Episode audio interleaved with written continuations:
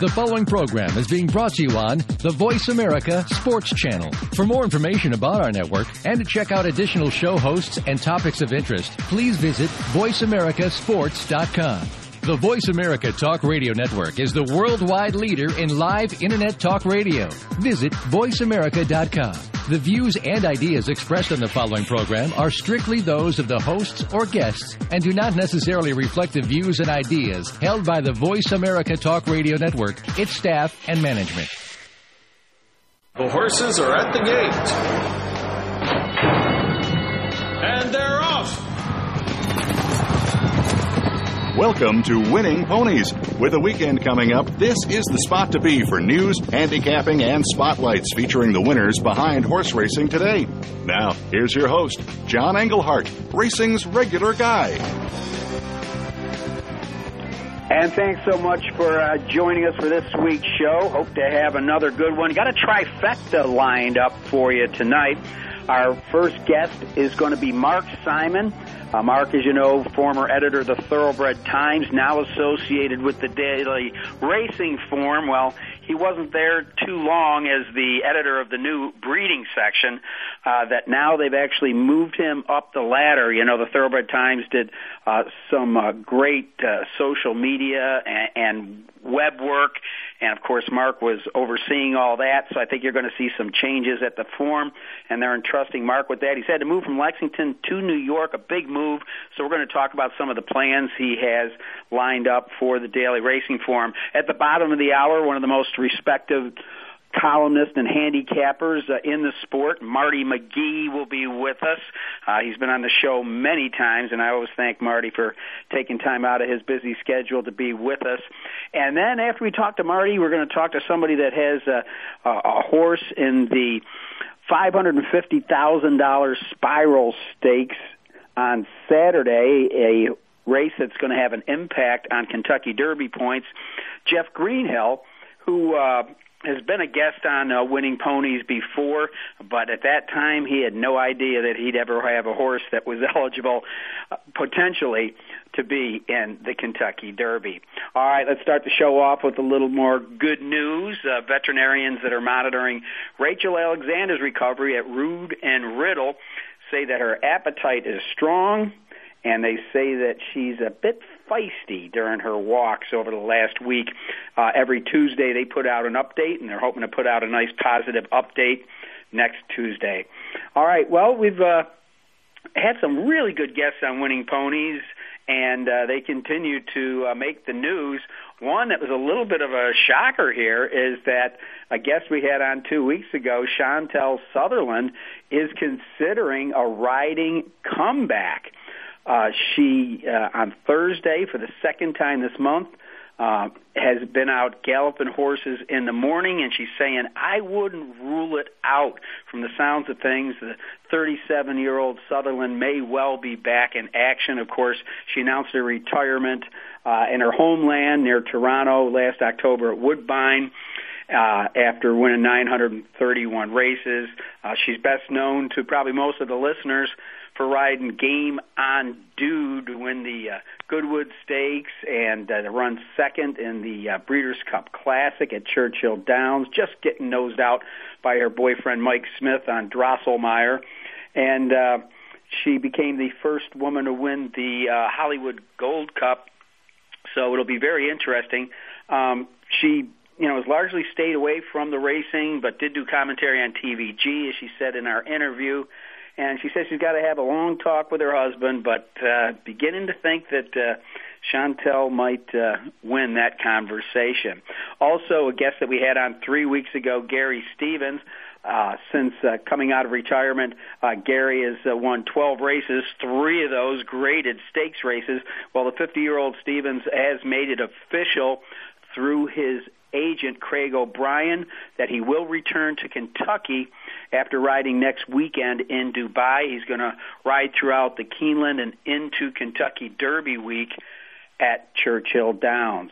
And Brian Hernandez, the young rider that's been with us uh, on several occasions, um, said that he and Fort Larned, after that eventful race in the Gulfstream Park Handicap, are doing pretty good.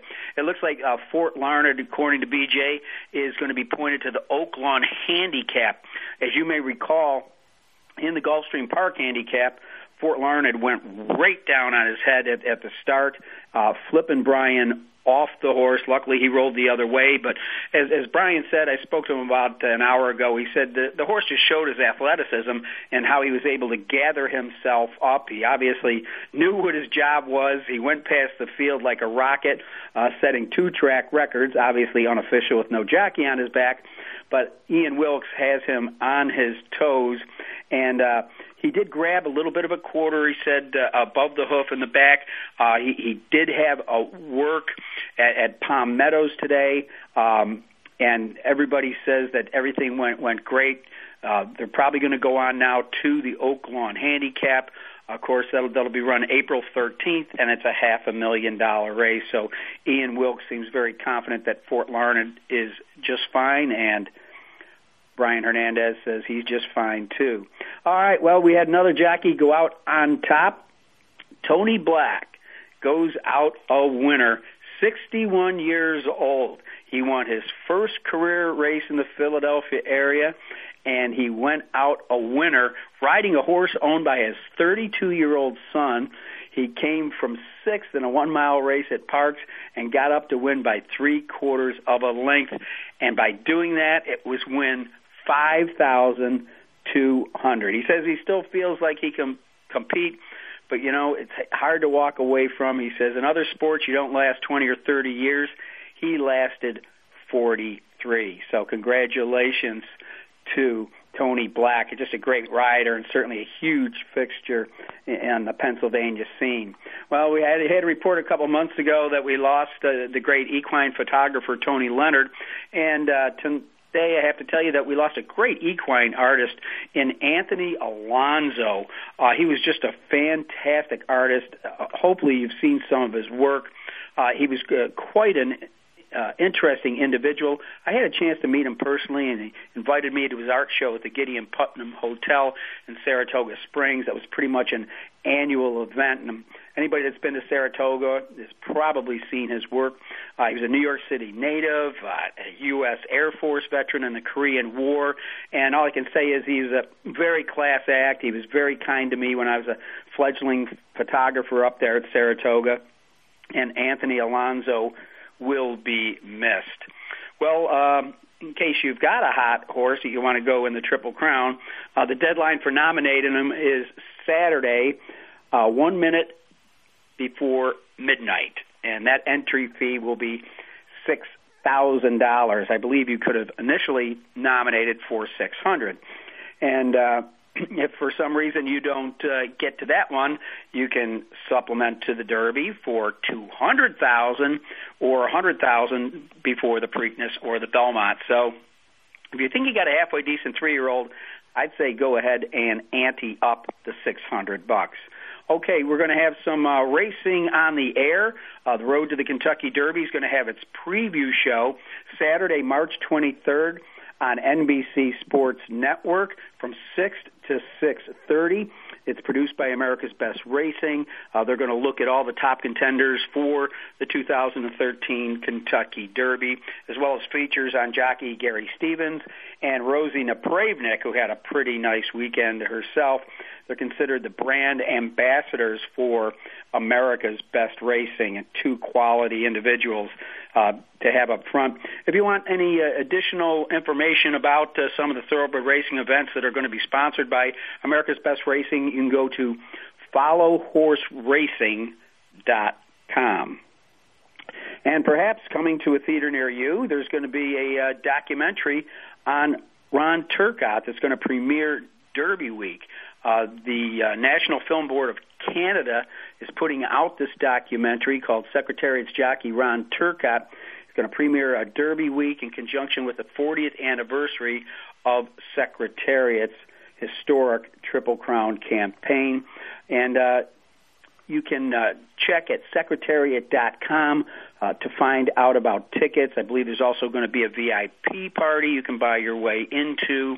And uh, ticket sales will benefit the Secretariat Foundation, Kentucky Derby Museum, and the Permanently Disabled Jockeys Fund. So, uh, Ron Turcotte, I'll be looking forward to seeing this documentary. It's also going to follow the Triple Crown. Uh, you'll be able to see it uh, Preakness Week uh, in the Baltimore area and in New York. If you want to know where it's going to air and when, you can go to secretariat.com. Uh, here's a look at the leaderboard following Saturday's Rebel at Oaklawn Park. How about the coach? I mean, here we got March Madness coming out, and former basketball coach D. Wayne Lukas, who's won four Kentucky Derbies, looks to add to his total record of starters um, as he uh, put in an amazing performance at Oaklawn Park. As only a short head separated Oxbow and will take charge in the Rebel Stakes. Uh, quite a race, and we're going to review that here in just a minute. Right now, the standings will take charge is on top with the Derby Point standings with 60. Uh, behind him is uh, Vyjack and Orb, and then the undefeated Verrazano. Hear the Ghost, Oxbow, Flashback, Golden Sense, and Shanghai Bobby, and Kenny McPeek's Java War. Those are the top 10 right now with points. Of course, the season is still young, so uh, we're going to find out who's going to get in the Kentucky Derby. Of course, there'll be points made this this weekend too. So uh, let's go back now and take a look at some of the races. Last week we had my fantasy stables Matt O'Neill helping us handicap, and of course the the Rebel Stakes was just an amazing race. About a half an hour ago, I had a chance to talk to winning jockey Jon Court. John had been riding Oxbow and will take charge, and the coach decided to put him on will take charge, who went off to odds of 28 to 1. Meanwhile, Oxbow was one of the favorites in there. Turning for home, Oxbow took the lead. He looked like it was going to be a winner, but uh, Jon Court, who said dismiss the charts of the daily racing form because he never had any problem at all, and he was cruising very well. Then he said about the eighth pole, he said, I think I can catch him, but I know how gutsy Oxbow is. He's a very, very good horse, and uh, he just kept moving on Will Take Charge. The son of Unbridled Song, who's out of the great broodmare, grade one winner, Take Charge Lady, and redeemed himself with a bad race in the Southwest. I think you just got to throw that race out because it was in the slop. And Jon Court just a class act, got up by a nose, and he's just thrilled with the the year he's having. And he said, "I couldn't be uh, more honored to, to be part of uh, Team Lukas." So he's going to go with the flow. And he said, "By the way, he's still got some other nice three year olds in the barn, so you might want to keep your uh, your eye out for the three year olds." That may not get Derby points, but might be popping up later from the D. Wayne Lukas barn. But it was uh, will take charge, just get, getting up over Oxbow, and the third spot was Den's Legacy. So they all got points leading up to the Kentucky Derby. The race before it was the Azeri, and most people were pretty much saying, put a ring around my Miss Aurelia, who was just an amazing filly last year, uh, went into the Breeders' Cup Ladies Classic undefeated, lost to Royal Delta, and uh, then came up just short in the La Brea when she was stayed at Santa Anita. Well, at, at Oaklawn Park, she went off the odds-on favorite. But as we talked about last week, Tiz Miz Sue had a really nice tightener. Tiz Miz Sue won the Azeri last year using the same route. Uh, and she came back and did it this time. She used the Bayakoa as a prep and then came back and won the Azeri. It was Tiz Miz Sue don't Tell Sophia, who's the second favorite behind the odds-on Miss My Miss Aurelia, who ended up running third, just kind of flattened out through the lane. She looked like a threat turning for home. And then uh, we went out to the Santa Margarita. Uh, this race uh, was uh, Rosie Napravnik's uh, debut this season at Santa Anita, and she just put in an amazing race uh, going from flag fall to that's all, scoring the first Grade One win for Joyful Victory, who uh, is uh, trained by Larry Jones. Doesn't normally race out at Santa Anita, but wanted to get that Grade One under his belt. He says he's going to give her a freshener probably come back to the West Coast in the fall meet and will be pointing towards the Breeders' Cup Ladies Classic. Uh, in that race, second was more chocolate, and third was brushed by a star. Then we also looked at the uh, San Luis Rey going a mile and a half, a distance you don't often go. Well, I'll tell you what, going the distance this time was Bright Thought, a beautiful ride by Victor Espinoza, had the lead out of the gate, pulled Bright Thought back, stalked the leader, came through, won in 2 minutes, 22 seconds, point seven two. That is a new track record. It's a 14 year old record that was held by Hawkster back in 1989. Uh, second was All Squared Away, and third was Fire with Fire. Well, that's a look at the races that we handicapped last week. At the bottom of the hour, we're going to be handicapping with Marty McGee. But coming up next, uh, a friend of mine and one of the class acts in the Sport of Kings, Mark Simon from the Daily Racing Form. You're listening to Winning Ponies.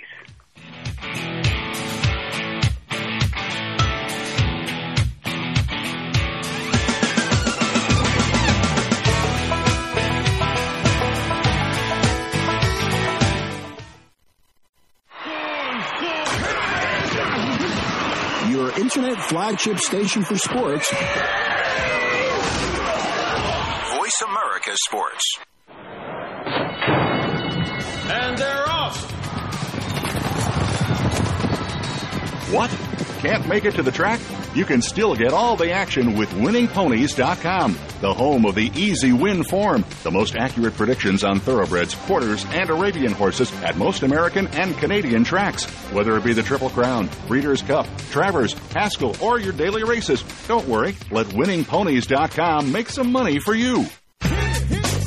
Are you a real sports fan? Get ready to talk football and anything else sports with Kwame Lassiter, formerly with the Arizona Cardinals, San Diego Chargers, and St. Louis Rams. Kwame's got the experience, so he's prepared to talk sports with you every week on Kwame Lassiter's Sports Talk. It's on the Voice America Sports Network every Tuesday at 9 a.m. Pacific Time, noon Eastern Time. Get ready for unpredictable fun and sometimes a sarcastic look at the world of sports. That's Kwame Lassiter's Sports Talk on the Voice America Sports Network. The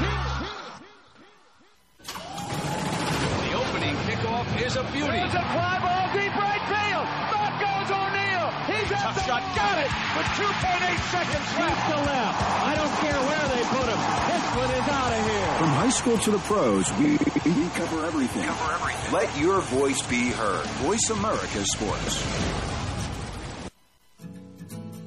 You're tuned in to Winning Ponies with your host, John Engelhardt. Got a tip for us? Need a tip from us? If you want to talk with John or his guests, the phone lines are now open toll free at 1 888 346 9144. That's 1 888 346 9144. Or you can send an email to show at winningponies.com. Now, back to Winning Ponies with John Engelhardt.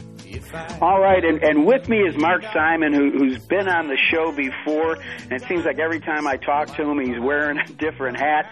Uh, one as the uh, the editor of the now defunct uh, Thoroughbred Times, uh, then as the man that that's that's heading up uh, a great new section of DRF breeding that uh, I'm not sure it's going to be in every Sunday, but I got my first copy. I'm holding in my hands from last Sunday's racing form, and uh, Mark has been named the editorial director, and he's going to lead the Daily Racing Form's national editorial operation.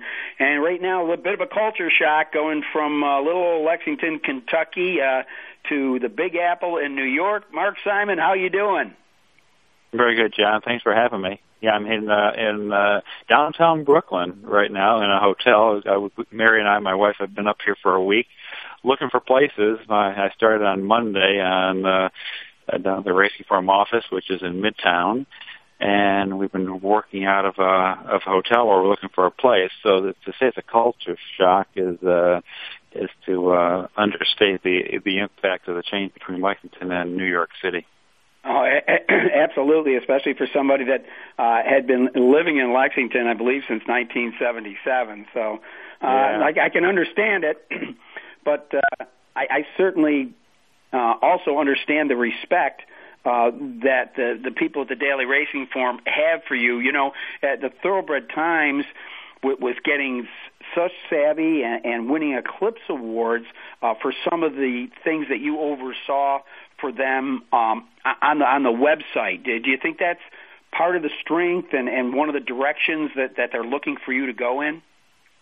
Yeah, I think that uh, John Hartig, the CEO of the race forum, he's been there about three, three and a half years. He comes from a, a non-racing background. He he was one of the uh, founding uh, publishers of InStyle magazine, comes out of the uh, you know, Time Warner Group, and he's really looking to kind of expand what they're going to be doing, the racing forums will be doing in terms of its editorial coverage. I think he likes the things that we're doing with the Thoroughbred Times, kind of a broader approach to kind of covering the industry. You know, the Daily Racing Form for, you know, decades and decades or for a century has been the handicapper's Bible, and rightfully so, and it's, it's, uh, held in high esteem for all the handicapping information it provides and all the handicappers and the writers. But I think John wanted to take a look and see if he couldn't uh, expand some of the editorial and kind of broaden the horizons and open up the tent a little bit because I think one of the things which he is interested in doing and I am as well is kind of educating just the, the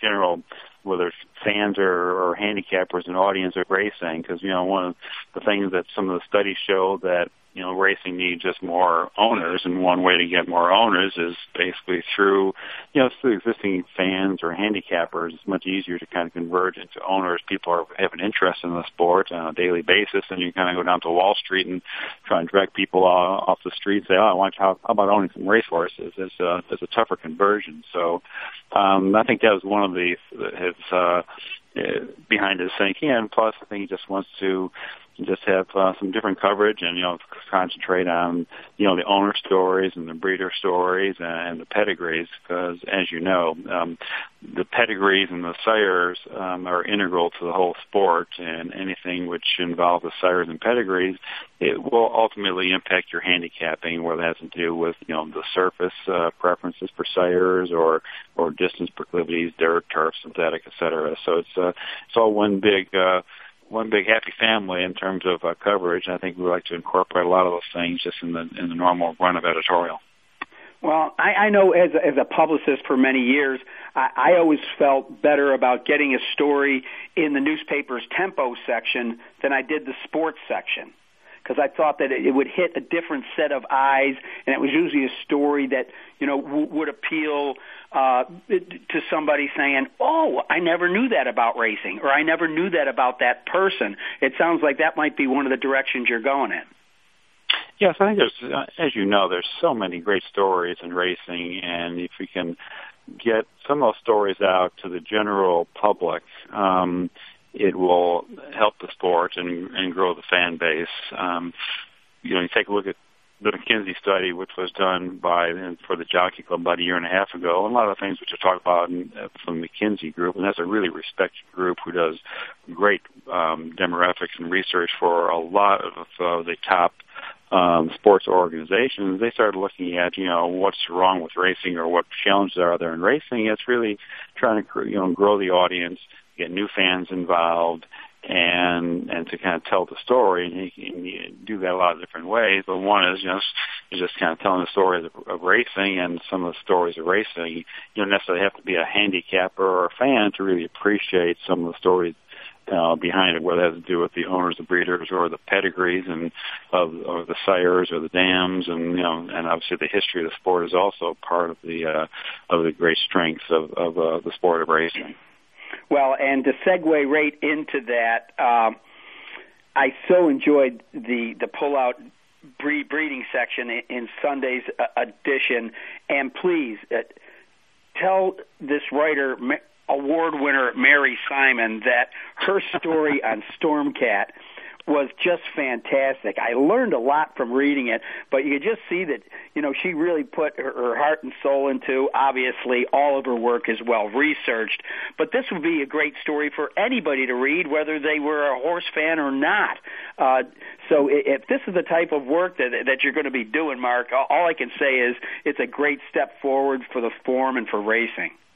Well, thank you. I appreciate that. I'll pass that along to Mary, and and you know she won a couple of Eclipse awards. You know, that's part of the you know that story is kind of emblematic and you know, the things we would like to be able to do in tell, telling the story because because in the story she did on Stormcat it was from a personal angle, and I oh, think oh yeah, we like to be able to add that personal touch to stories because people have a really strong relationship with horses and and horses touch people whether you're just a fan or a handicapper you have a strong that strong relation you want to be able to tell that that story and and and touch on those relations in you know through print. And that really connects with people I think as just as did with you that the story that she did on Stormcat resonated with a lot of people and that's just a uh, you know a terrific story and and you know, and Stormcat's a remarkable horse, but you know, that's that's uh, that's part of the uh, the fabric of the of the sport of racing is that that uh, the, the personal connection with the horse.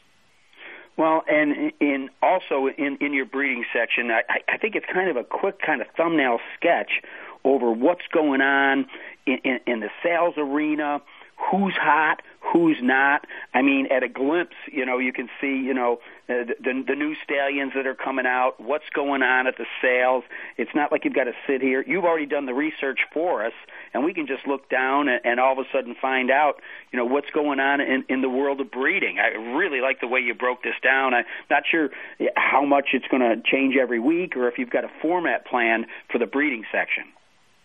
Well, it's going to change on a weekly basis. I do appreciate your comments. We are in the very early stage of this. You know, um, we started on the March 10th issue was the first one, which we I think that's the issue you probably have in front of you with the Stormcat in it. That's the first issue which we kind of devoted a, a complete, if you will, a Sunday section to the breeding and kind of covering breeding, sales, kind of industry related issues. And we're going to do that every Sunday going forward. And as we and grow the that section, we'll have continuing features. You know, the catching up is going to be something interesting. We'll do analysis of news, of sales. Um, we hope to roll into there fairly soon. Some some special sections just on um, let's say how buyer figures and how it relates to sires. So you can see maybe see how sires do with uh, turf runners or how they're doing with maiden winners or allowance winners or maybe by a certain uh, or by region and by you know by distance. So we'll try and develop some features like that, and those and, inf- and that type of information would have appeal to not only just people who are breeding and owning horses, but also handicappers. Um, Absolutely, we can't forget them.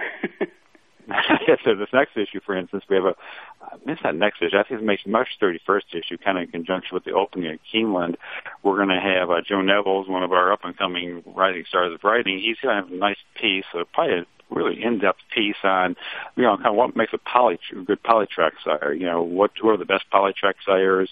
Who are the best with you know percent winners from starters or average earnings per per runner and and things like that. And we'll go into depth on those horses. And also by the same token, we'll kind of point out, well, here's the horses who who are not good polytrack sires relative to how they're doing on other surfaces, which is also, you know, is also helpful to handicappers and fans and to and to breeders kind of what to you know what maybe we should avoid if you're kind of looking at uh, polytrack.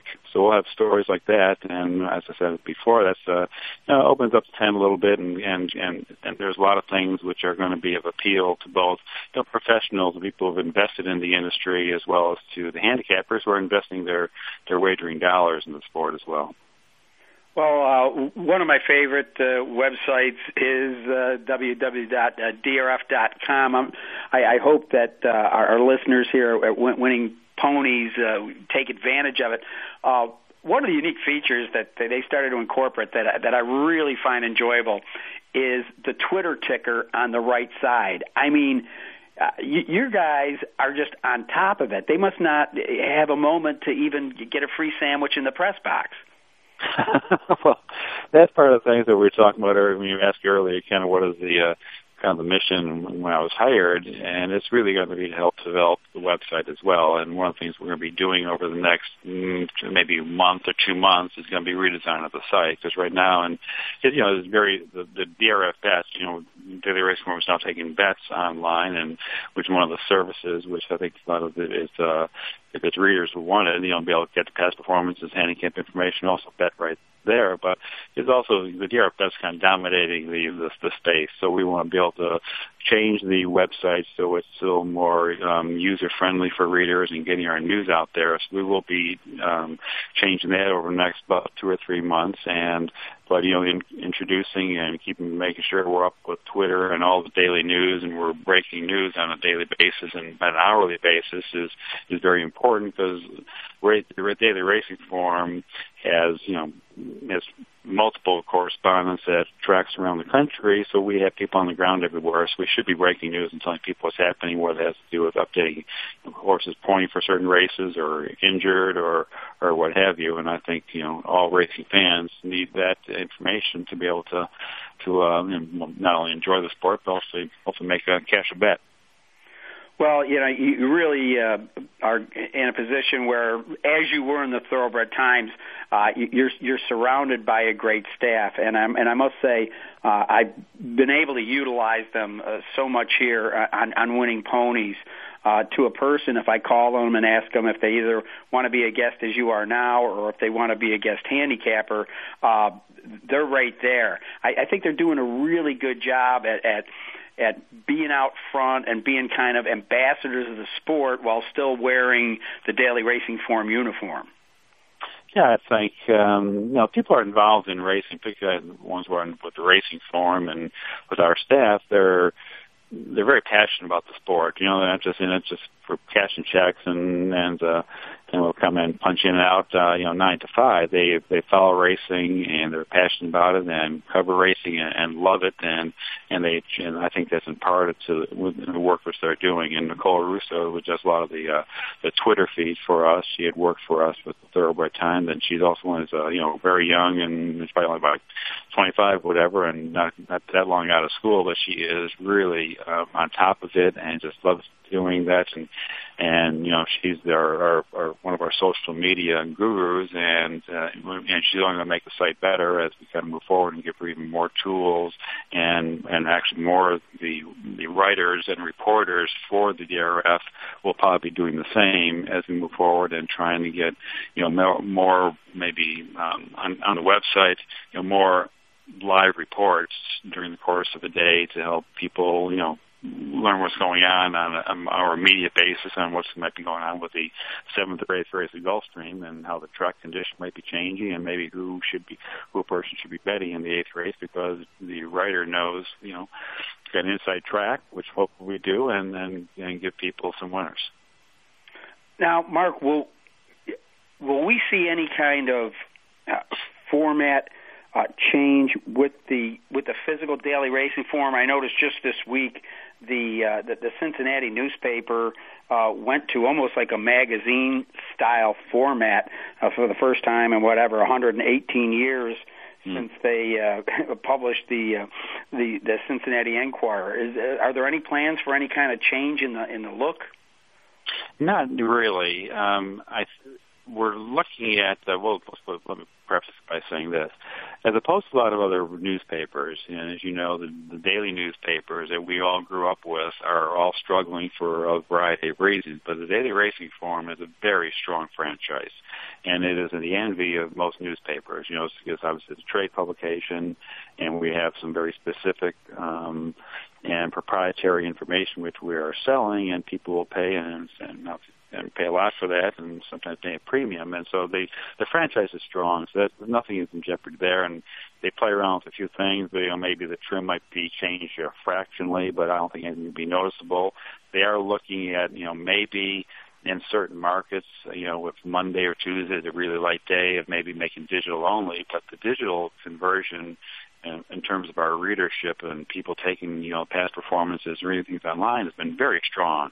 And so even though the even while the the sales of the print copy are very strong, we have been converting more and more people to get things online. So so regardless if that's uh, that'll they'll still happen, and you obviously get all the same information online as you would in print. And as a matter of fact, online there are some a lot of advantages because you can manipulate the data, get the past performances you want, or get certain fields that you like online, which you obviously you, you cannot get in print because it's a fixed format. So there's you know there are a number of advantages for going online too for the digital, but um, I don't think our readers will see any changes anytime soon in terms of the print. And and as a matter of fact, I think we would like to, if possible, maybe even grow the editorial section a little bit because one reason I was hired to, was to you know help change some of the uh, editorial which we have on a daily basis, and and to do that we might be you know changing some of our editorial over a little bit, or maybe even add uh, enhancing it with some additional features.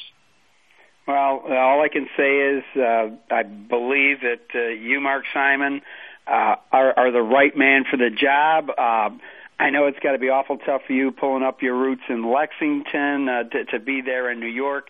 Uh, I hope, hope you, you and Mary uh, adjust okay, and uh, I hope that uh, someday I see you soon back here in the Bluegrass region. Okay, I appreciate that. I appreciate all your support, and anytime you need me to be a guest, I'd be happy to join you, John.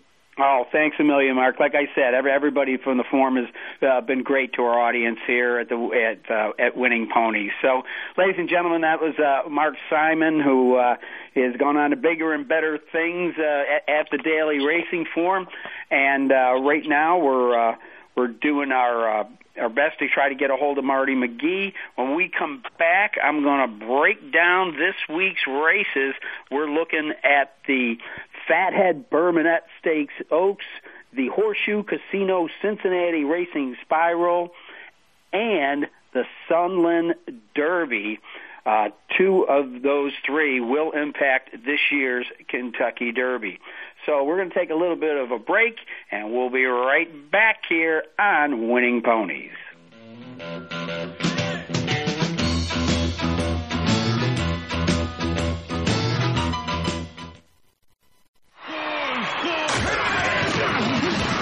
Your internet flagship station for sports.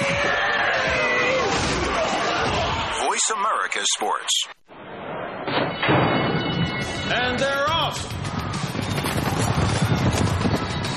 What? Can't make it to the track? You can still get all the action with winningponies.com, the home of the easy win form, the most accurate predictions on thoroughbreds, quarters, and Arabian horses at most American and Canadian tracks. Whether it be the Triple Crown, Breeders' Cup, Travers, Haskell, or your daily races, don't worry. Let winningponies.com make some money for you. Every Wednesday, you'll want to talk sports with touchdown Tony Collins and his co host Bill Mattis. Tony's broken records and has been to the Pro Bowl and the Super Bowl. We'll talk about what's happening in sports every week with news, action, and notable guests from all aspects of the sports world. We'll also involve you by discussing questions and topics of interest sent in via email from listeners all over the world. Become what you believe. Tune into Sports Talk with Touchdown Tony Collins, Wednesdays at noon Eastern Time, 9 a.m. Pacific on Voice America Sports. This is It Sports is an engaging talk program that includes you, the experts, and sports, all moderated by Coach Carl Hargrave. We'll talk about what's going on in the general sports world, collegiate and professional. Take a look at youth-oriented sports, athletic development and sportsmanship, faith, and where it has its place in sports, along with a lively discussion with Coach Carl every week. Tune in to This is It Sports with Coach Carl Hargrave every Thursday at 3 p.m. Pacific Time, 6 p.m. Eastern Time on the Voice America Sports Channel. Internet flagship station for sports. Voice America Sports.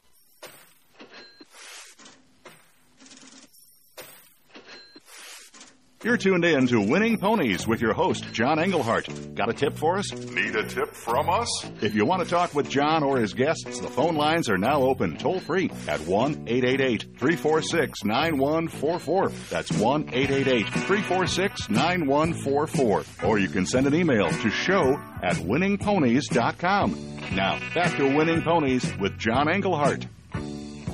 All right, well, we're having some technical difficulties getting hold of Marty McGee, but we're still going to go ahead and break down some of the races that uh, we're going to uh, look at this week. And starting out with the new Fathead Bourbonette Oaks. It's a grade three at Turfway Park. The race is a mile in distance. Uh, some nice horses have come out of this race, and between the Bourbonette and the Spiral. What a jockey colony is going to be drawn to northern Kentucky this week. Obviously, guys uh, that don't ride there all the time, but we've certainly depleted uh, uh, the West Coast. Let's just go through so, some of the who's who. Uh, Robbie Albarado, Joel Rosario, Garrett Gomez is coming into town, Rosie Napravnik, uh, uh, Julien Leparoux, Joe Bravo, Miguel Mena. I mean, this is like a who's who of, of jocks in the North America region, and uh, it's going to be Alan Garcia is going to be here, so. Uh, it's going to be quite a group of jocks that are going to be showing up in uh, in northern Kentucky this week. Anyhow, let's start with with the Bourbonette Oaks. This race, it looks like there's a standout here if you've got a single one. Now, this is a case where the horse has not been out this year. Pure Fun is her name. Her last start, you may recall, was the Grade One Hollywood Starlet, and uh, people were saying, "What the heck is Kenny McPeek doing out here?" This horse had raced at Churchill, uh, Ellis Park, Kentucky Downs, Keeneland, Churchill Downs. All of a sudden, she shows up in the Hollywood Starlet. Garrett Gomez gets the leg up and comes home an impressive winner. Uh, the horse was eighth at the half mile in this mile and the sixteenth race on a synthetic track, and uh, she uh, came home and just ran him over in the Hollywood Starlet. And uh, earlier today, I had a chance to talk with my friend Ed Meyer about this race, and I'm pretty sure Ed concurs with me that you want to put a ring around pure fun. And I think we just happened to get a call from my friend Ed. Ed, are you there? John, how are you tonight? I'm doing okay. I'm doing okay. I have a little problem getting a hold of, of Marty, uh, but uh, you and I have talked a couple times today, looking over the card. I know I'm going to see it tomorrow, and uh, I think I'm pretty right in my conjecture that uh, if you're playing uh, pick threes, pick fours, you want to make that sure that uh, pure fun and uncaptured are perhaps on your single tickets. I would have to say, uh, starting with pure fun, yeah. I, uh, that looks like a single to me.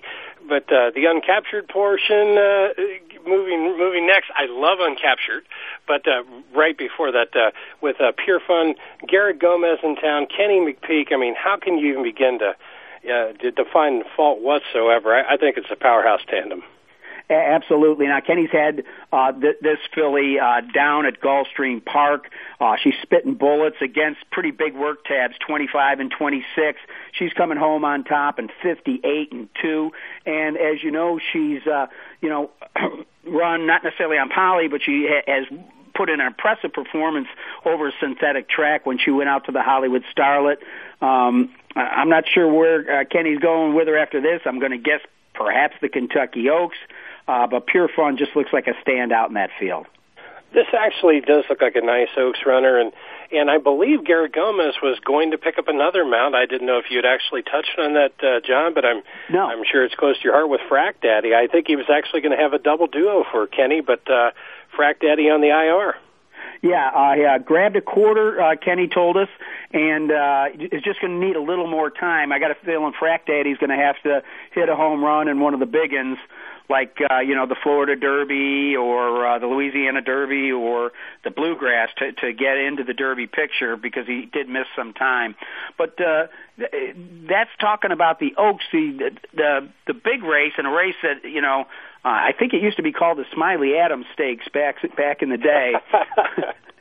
which will be the Spiral Stakes. I don't know if there's ever been a race that's had more names. Now, here's a mouthful for you: the Horseshoe Casino Cincinnati Racing Spiral. it, it is. It is in fact that. Uh, but you know, a rose by any other name, John. I mean, it's still going to be the Jim Beam in my heart. How about you? Uh, absolutely, because I go back uh, to to th- those early days when uh, when when Smiley just owned this race. It was uh, Smiley's dream, Bob's Dusty, uh, Raymond Earl, a lot of gold, major run, beat his stablemate Raysword. So yeah, I'll go back. I'll go back to the Jim Beam. But the, the way this race sets up, and I don't think you'll disagree with me, is it's the locals who we know who they are versus the heavy hitters that are coming in. But a lot of the heavy hitters, this is their first start in 2013, and they might have something to prove. Agreed. And when you talked about locals, you know, I I know this man is near and dear to your heart. He, he's quite a horseman and even a better gentleman. And uh, starting starting in the big race, I have to say kudos to your good friend uh, Jeff Greenhill. I mean, Mac the man. Uh, I'm I'm gonna I'm gonna assume be a, a major setter in this mile and eighth event, John. I, I have to shout out. Uh, I know that's near and dear, and I know you have many communications with Jeff. But uh, I, I'm I'm really really happy before I even get any part of uh, the handicapping of this with uh, everything Jeff's done with Mac the Man. Yeah, and as a matter of fact, Jeff's going to be on here in, in a couple of minutes with us. He just saddled a horse at Turfway, and he said he talked to us a, a little bit. I was watching one of the broadcasts through uh, through the Blood Horse. Um, about uh, two hours ago with our, our friend Tom LaMarra up there, and he said that this is Ed DeRosa's number one pick. This horse has the number one brisk power rating, if you can believe that, over this field. Uh, you know that, that that has some of the you know top connections. Uh, you got Chad Brown in there, Mark Casse, Mike Maker, Bill Mott's here, and Mac the Man, the local hopeful, has the number one power rating and both are correct. Tom and Ed are both correct. A 140.6. I'm looking at it as we speak. Uh, uh, three-year-old colt by El Corredor John, three for three at Turfway. You talk about uh, words that we used to speak. A horse for the course. I think Jeff is uh, sitting on quite a speedster animal here. Yeah, and a lot of these top horses that are coming in, you know, balance the books. Uh, you know, fear the kitten. Uh, my name is Michael they're horses that like to come from off the pace. And I'm just wondering that if if Arroyo can kind of steal out there with a nice lead on a track that he likes, that Mac the Man could be sitting in a good spot at the 16th pole he's going to give them all that they want, uh, whether it be a half, three quarters, or all the way from flagfall to that's off. I, I'm very, very pleased, especially the way Turfway plays. If you look at it through uh, the whole body of Turfway throughout their meet, no matter how many days they run, John, speed is always a factor. But you alluded to balance the books on the rail just the opposite. That's the yin and the yang. You've got a you've got a Silky Sullivan type here, a Chad Brown, Julien Leparoux, who's no stranger to Turfway, is going to do the opposite. Mac's going to be on the lead by about three. Balance the book's going to be disconnected from the field by about ten. Well, it's going to be a very interesting race in the way it sets up with the pace scenario and to see how these horses who have been training well, but nonetheless, you know, it's a lot different when you're in competition uh, uh, in the afternoon. Um, uh, don't want to throw you a curve here, but uh, did you have any chance to look at the the Sunland Derby? The Sunland Derby, I was actually looking at the odds in, in there, and there's a horse by the name of Shaking It Up who really uh, he's he's going to get more than my two dollars worth because uh, I actually had him last time out of Santa Anita. Well, the question was shaking it up. You know, it's a it's a Baffert horse. Is the horse has never gone around two turns, and he's going to have to go on not only two turns, but a mile and an eighth. So there's a big question mark by that horse, and I think there's a question mark by this horse called Abraham. I mean, we'll see uh, Pletcher and Johnny V at Turfway Park on Saturday. Then they're flying out to Sunland Park with this horse that's been favored. He's two for two and has won at a mile and an eighth. Just another one of these amazing horses that Todd Pletcher has in his barn. Pletcher is he is stock loaded. He's got more aces than the casino. Uh, it, it seems like if he runs out, they just they just keep coming from everywhere. Actually, I was watching a, a wonderful work, uh, or excuse me, a recap of a maiden victory at Gulfstream. I never even heard of the runner. John, he draws away by 12, and we've yet to even see him hit the screen yet uh, what, what can I say? You know, uh, this, he just keeps coming up with them, and I mean, they race out at Sunland. Todd Pletcher again, deep wide and, and. They're, uh, there are derby they're standing in a line involved. Well, um, Ed, as always, you are my go-to guy. Thanks for listening, and thanks for uh, for uh, calling in. You know that I love you, brother, and I will see you on Saturday. John, great to hear your voice, and uh, best of luck to everyone, especially this weekend and the next three. Take care. Steady Eddie Meyer right there, ladies and gentlemen, with us breaking down the races for this weekend. And uh, again, we just uh, talked so much about uh, the, the, hometown hero, uh, Mac the Man. About uh, half an hour ago, I saw a late breaking story in the Daily Racing Form on a gentleman by the name of Jeff Greenhill, and through the miracle of our producer D, I believe we've got Jeff on the line right now. Jeff, are you there? I am, John. How are you? I'm doing okay. I'm doing okay. Well, um, I, I don't want to scare you, okay, but I was watching a broadcast about an hour ago, and did you know that Mac the Man has the number one brisk power rating for the Spiral Stakes? Uh, you didn't have to share that, but uh, I'll tell you one thing: we need to talk talk more often because last time we talked, we just I just won a race and I just won with a first time starter at Turfway. So. Oh, congratulations! I, I I didn't even know if we'd be able to uh, work this out. That's great, Jeff. Yeah, she she dwelt in the gate and spotted the the field about ten lengths, and then blew by him in the stretch and won by one or so. So, lot lot to be excited about for uh, Ching Cha Ching. I love the name. Well, you know, uh, you, you, you've been really busy this week. I know. I, I've seen uh, broadcasts with you uh, from the Louisville Courier Journal with Jennie Rees concerning, you know, all, all that's going on in Kentucky as a horseman, and then uh, you were on the NTRA teleconference earlier this week, and now you're one of the feature stories in the Daily Racing Form. Uh, as a guy that used to fly under the radar, how's that feel? Truthfully, I like it better under the radar, but uh, you know, I guess it, it's the horses that get you there, and Mac the Man. It's this. None of this is me. This is all Mac the Man. Well, uh, Jeff, again, and uh, looking at this race, uh, certainly, people are looking to get in the Kentucky Derby, and you've got some heavy hitters coming in here. You got D. Wayne Lukas and Jon Court; they're on fire. Uh, Julien Leparoux flying all the way in from the West Coast to ride for Chad Brown. Then you've got a horse that's only stepped on its toe once in its whole career, uncaptured. Um, I'm guessing you've had a chance to look at the competition. Um, uh, these horses I, I'm naming uh, haven't had a whole lot of experience this year, particularly b- balance the books and uncaptured. It's their first uh, start of the season. Uh, who do you see as Mac the Man's main threat? Well, the three you mentioned, obviously, uh, you got one that ran third in the Breeders' Cup, like you said, uncaptured. Uh, already a Grade One Stakes winner. Um, you've got D. Wayne Lukas. We keep talking. I'm going to go put in a late scratch. But uh, you still there? I'm, I'm getting text yeah, messages right and left. But th- Mac Man is going from junior varsity to college, and and I'm as anxious as anybody to see how he'll fit. Well, uh, do you have uh, any tactics in mind? As as you know, I posted a little something on your your Facebook right. page yesterday, and quite frankly, you know, some of these horses uh, look like they like to come from off the pace. Can you steal yeah. race? Yeah, I you know he looks like he would be one of he will be forwardly placed.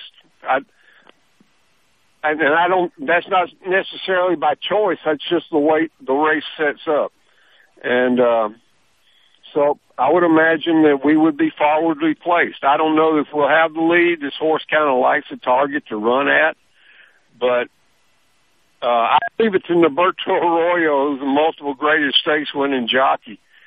We'll just lead him over and and and hope we get the trip that uh that gets the job done. Well, you know, again, you know the advantages of not having to ship you know the advantages of a horse that that likes the uh, surface, and the advantages of having a jockey that's familiar with your animal. Uh, these are all things that, that that line up. You got the horse for course, and um, you got a lot of people uh, rooting in your corner. Uh, I know you've you've always been great about uh, sharing uh, the wealth. I don't know if uh, our listeners uh, uh, know where to go to find out more about you. T- tell me your website again, because I know Eric Wing mentioned it in the teleconference. All you got uh, is jeffgreenhill.com. You can't get more vain than that. or more direct. But people should know that even though your wife Sherry's name is on this horse, that uh, that you do have many partners.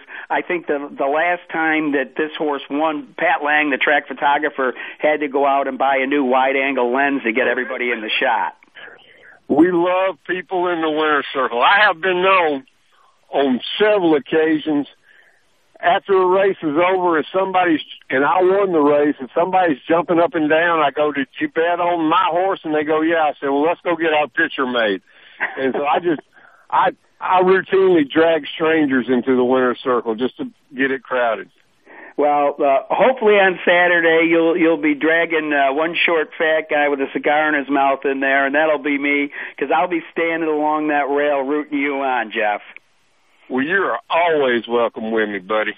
Well, all I can say is uh, I, I, will, for full exposure, let people know that uh, when I, for about seven years, when I had horses in training, that I was in partners with you, and I, I couldn't have had a, a, a better experience, Jeff.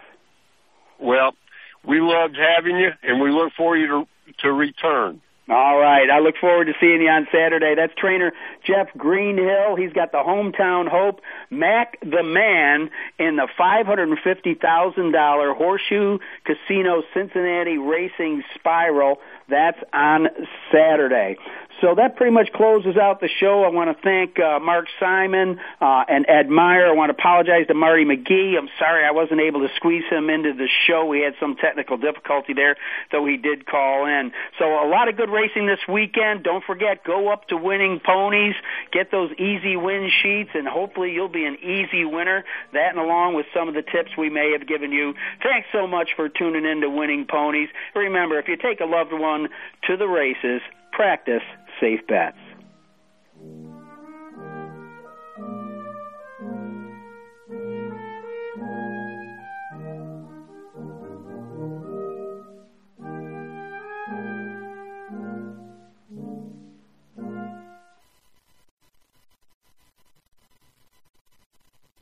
Thanks for listening to Winning Ponies with John Engelhardt. We know the information from today's show will help you at the next post. Keep listening for more next Thursday at 8 p.m. Eastern Time, 5 p.m. Pacific on the Voice America Sports Network. Thanks again for listening to the preceding program brought to you on the Voice America Sports Channel. For more information about our network and to check out additional show hosts and topics of interest, please visit VoiceAmericaSports.com. The Voice America Talk Radio Network is the worldwide leader in live Internet talk radio. Visit VoiceAmerica.com. The views and ideas expressed on the preceding program are strictly those of the host or guests and do not necessarily reflect the views and ideas held by the Voice America Talk Radio Network, its staff, and management.